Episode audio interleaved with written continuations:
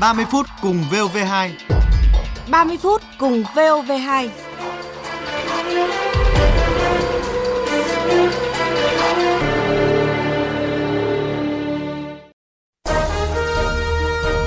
Chuyện hôm nay.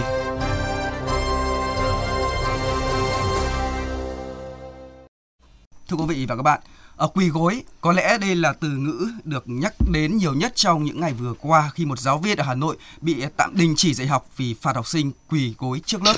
Vâng, ở một cuộc tranh luận đã nổ ra, người thì cho rằng phương pháp giáo dục này là không thể chấp nhận được, người thì đưa ra quan điểm con quỳ không chết còn hư mới chết và cho rằng việc giáo viên bị uh, kỷ luật là quá nặng và hành động bắt học sinh quỳ cũng chỉ là để em đó nhận ra được cái lỗi lầm của mình.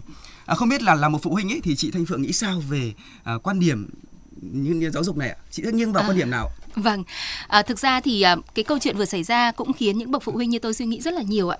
Liệu những phụ huynh như chúng ta có quá khắt khe với giáo viên hay không?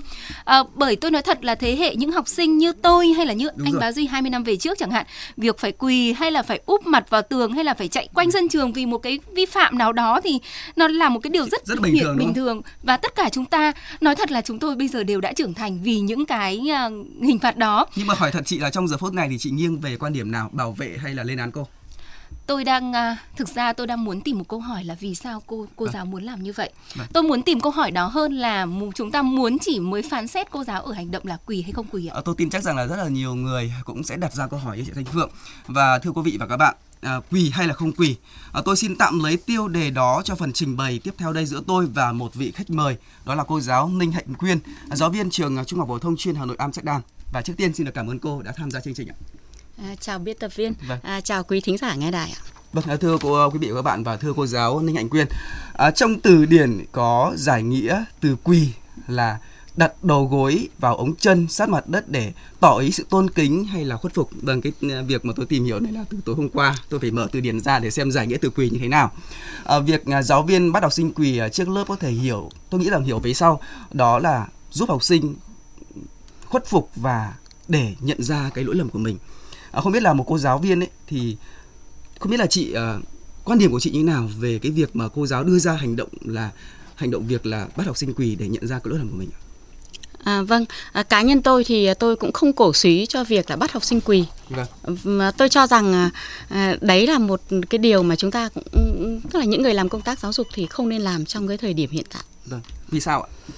À, bởi vì cái cách cái cách nhìn về cái hành vi quỷ thì có thể nhìn theo nhiều góc độ thứ nhất là nếu mà nhìn theo cách nhìn tích cực thì thấy rằng đấy là cái người mà thực hiện cái hành vi quỳ vâng. có thể biểu hiện một cái phép tắc một sự lễ nghĩa một sự ờ, tôn kính vâng. tuy nhiên là nếu mà cách nhìn ngược lại thì người ta có thể quỳ ở một góc độ nào đó có thể là cái người bị quỳ đó phần nào đó có thể coi là bị xúc phạm đến danh dự nhân phẩm của họ. Vâng. À, thực ra trong những ngày vừa qua thì có rất là nhiều những cái luồng ý kiến à, khác nhau. À, có người thì bảo vệ cô có người thì lên án cô về việc mà cô đưa ra cái việc hành động quỷ đó là xúc phạm nhân phẩm của học sinh. À, tuy nhiên nhìn lại từ góc nhìn rất là nhiều chiều thì à, theo cô cái việc mà kiểm điểm và tạm đình chỉ giáo viên trường à, trung học cơ sở Tô Hiệu Thường Tín Hà Nội vì hành động phạt học sinh quỳ chị có cho là quá nặng hay không? Nhất là việc làm này trước đó lại được sự đồng thuận và gợi ý của phụ huynh học sinh ạ. Ừ, dù là được sự đồng thuận của số đông hay là số ít phụ huynh vâng. thì tôi cho là những người làm công tác giáo dục phải làm đúng luật vâng. và ở đây thì à, tôi thấy là dù cô giáo có tức là có thể là cô giáo vận dụng cái hình thức nó chưa phù hợp nhưng việc kỷ luật cô giáo với mức độ đình chỉ thì theo tôi thấy khá là nặng Vâng. Và bản thân à, người làm công tác giáo dục thì tôi cũng thấy rất là buồn về điều này. Vâng, à, chúng ta cũng rất là chia sẻ với những áp lực của cô giáo. À, nhưng thực tế là trong những ngày vừa qua thì à, những đường dây nóng của chúng tôi và à, trên mạng xã hội thì đưa ra rất là nhiều những quan điểm trái chiều nhau à, xung quanh câu chuyện là quỳ gối. À, đời sống giáo dục đã nổi ra rất là nhiều những cuộc tranh luận nhiều chiều và bây giờ thì chúng ta cùng à, nghe à, những cái ý kiến mà phóng viên chúng tôi đã ghi nhận được. Chúng tôi đã làm một cuộc trắc nghiệm nho nhỏ và được xem là phản ứng của những chuyên gia giáo dục, của những phụ huynh và kể cả học sinh như thế nào trước à, vụ việc này. Bắt học sinh vào quỳ ấy, thì là hơi nặng với cả các cháu. Đó là một hình ảnh phản giáo dục rất là lớn. Em à, phản đối hành động đó của cô giáo ạ. Có vẻ một cái gì đấy hơi và phản cảm. Tôi ủng hộ cô giáo. Còn nếu mà mà không ủng hộ thì tất cả những cái bạn mà học hành ở lớp nghiêm túc thì sẽ bị ảnh hưởng. Nếu mà phụ huynh đã xác định là cho con đi học mà cái mức phạt cho con quỳ thì tôi thấy là nó cũng là cái mức vừa phải. Các cụ thường nói là yêu cho voi cho giọt cũng phải có một cái kỷ luật để phạt các con. Thầy cô mà tôn trọng học sinh thì học sinh nó tôn trọng lại. Còn cách hành xử cái kiểu kỷ luật khác ấy, nó chỉ áp dụng đúng với thời kỳ phong kiến đế quốc thôi. Trước kia là chúng tôi học giáo viên còn để tay vào bàn lấy thước vụt cơ chứ không phải là như thế này cả. Chẳng qua là các gia đình là lưng chiều các con lên thôi. Thế còn ra cái nền giáo dục vì anh hư thì phải có một hình thức kỷ luật. Bây giờ là chúng ta đều phải làm theo luật thôi. Cái việc mà mà cô giáo tự ý thì anh cũng không không đồng ý với cái, cái cách hành xử vậy. Nếu trẻ con nó đã ngoan cả thì cần gì đến nhà trường? Trẻ con nó đâu vào đấy rồi thì cần gì đến thầy cô? Vâng như vậy thưa quý vị và các bạn xung quanh câu chuyện uh, giáo viên bắt học sinh quỳ gối ấy, trước lớp thì nhận được rất là nhiều những ý kiến trái chiều khác nhau. Có nghĩa có ý kiến thì bảo vệ uh, cô giáo, có ý kiến thì uh, lên án cái hành động này của cô. Uh, tuy nhiên uh, có một cái vấn đề này đặt ra đó là nhiều ý kiến cho rằng là bắt học sinh quỳ gối thì học sinh sẽ không chết đâu.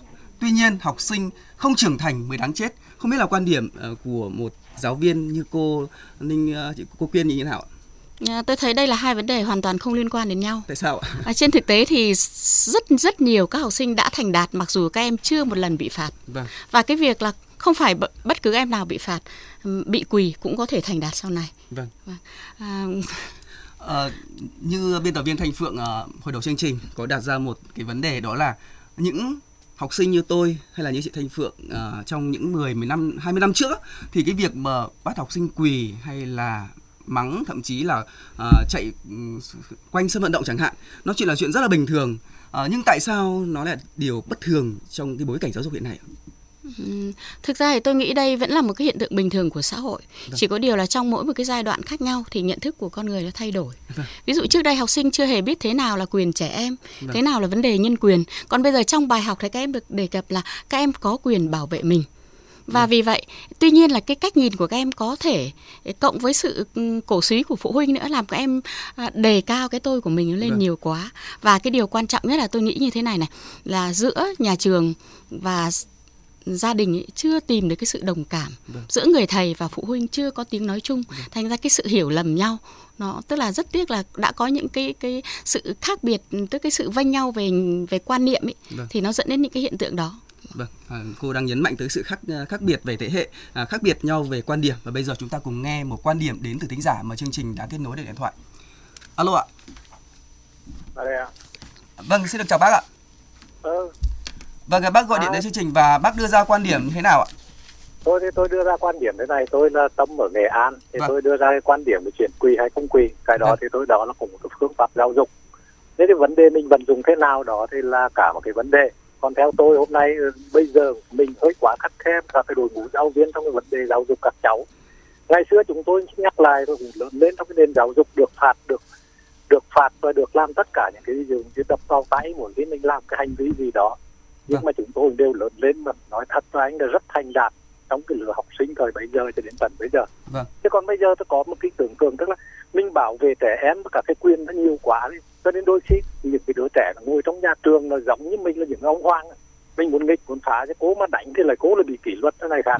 Cho nên xây dựng trong cái thâm tâm hoặc là phụ huynh nhiều khi vào gây gỗ các thứ. Tất nhiên là mình tôn trọng rồi cái quyền trẻ em tất cả những cái này mình cần phải bảo vệ rồi.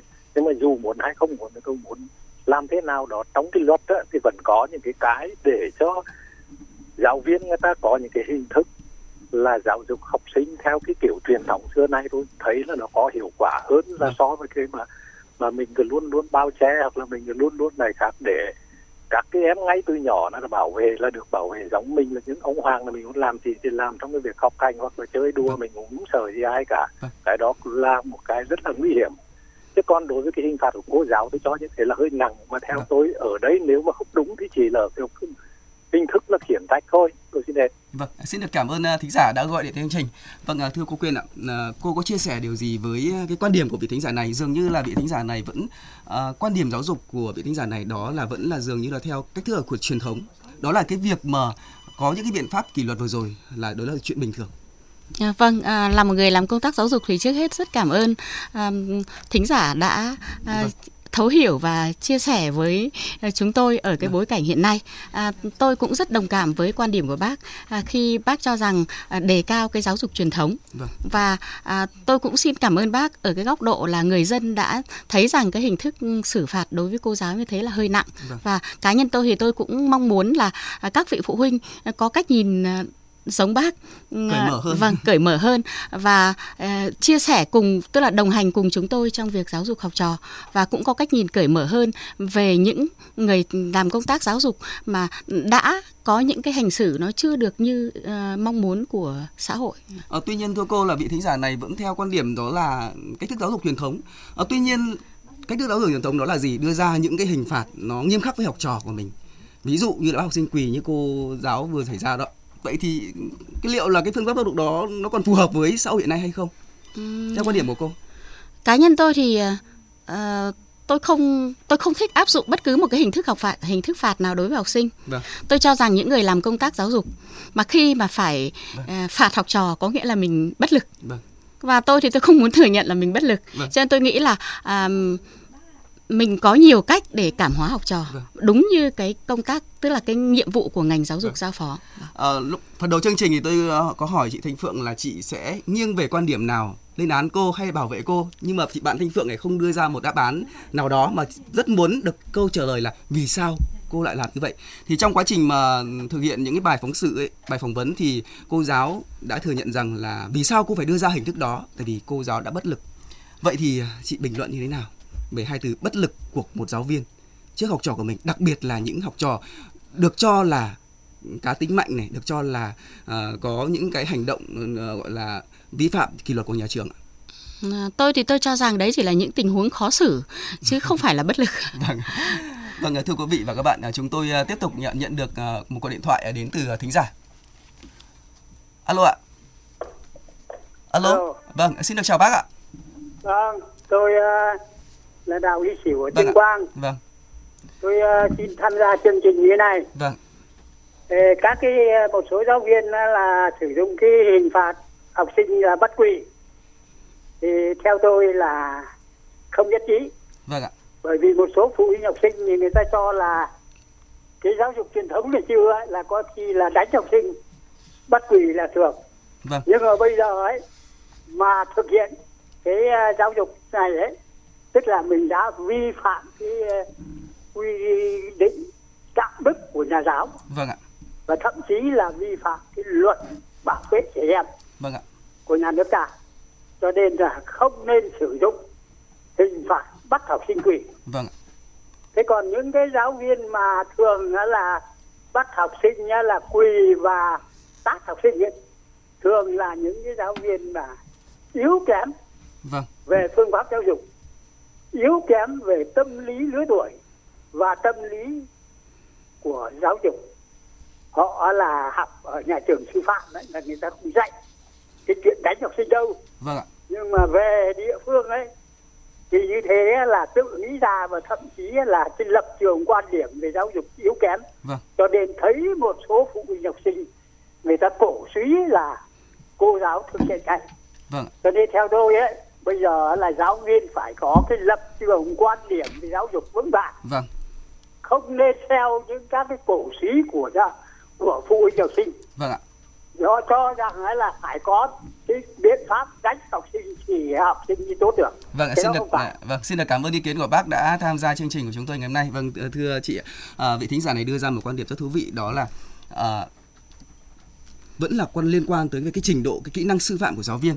À, tuy nhiên khi mà trao đổi với nhiều giáo viên thì à, họ cũng đưa chia sẻ rằng là họ đang chịu rất là nhiều áp lực và dường như là dường như là bây giờ trong quá trình dạy học họ, họ bị tước hết rất là nhiều những công cụ uh, để dạy học để mà đưa ra những hình thức kỷ luật cho học sinh. À, vậy theo chị tôi đặt ngược lại vấn đề đó là giả sử bây giờ chúng ta bổ sung cho các giáo viên thêm những công cụ ví dụ như là công cụ đánh hay là mắng hay là bắt học sinh quỳ này thì theo chị là học sinh có được tốt lên hơn không? À, tôi thì tôi không đồng ý với quan điểm là phải trang bị cho giáo viên là những cái dụng cụ mà để hỗ trợ cho việc à, rèn rũa học trò. Và tôi nghĩ rằng là à, chúng ta tức là có rất nhiều toàn thể xã hội nói chung có rất nhiều hình thức để giáo dục thậm chí là cảm hóa. Um, và tôi thì tôi nghĩ nghĩ rằng là mỗi một giáo viên ấy um, ở trong trường trong quá trình đào tạo ở trường đại học thì ngoài cái việc là kiến thức chuyên môn thì chúng tôi cũng đã được hỗ trợ rất là nhiều được ờ, định hướng rất là nhiều cái kỹ năng cũng như là cái phương pháp giáo dục học trò.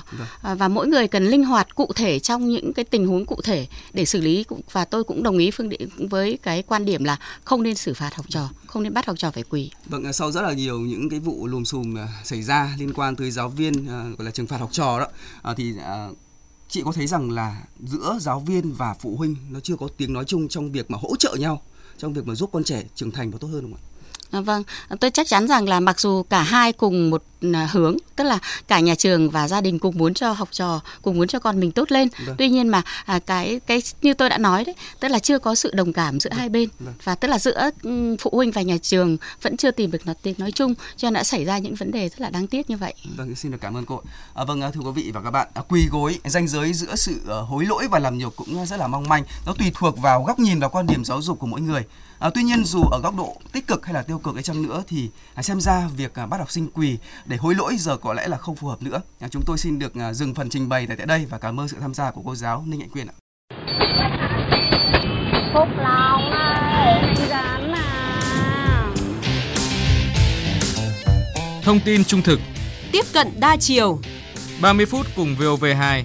Cuộc, Cuộc sống trong, trong tay bạn. bạn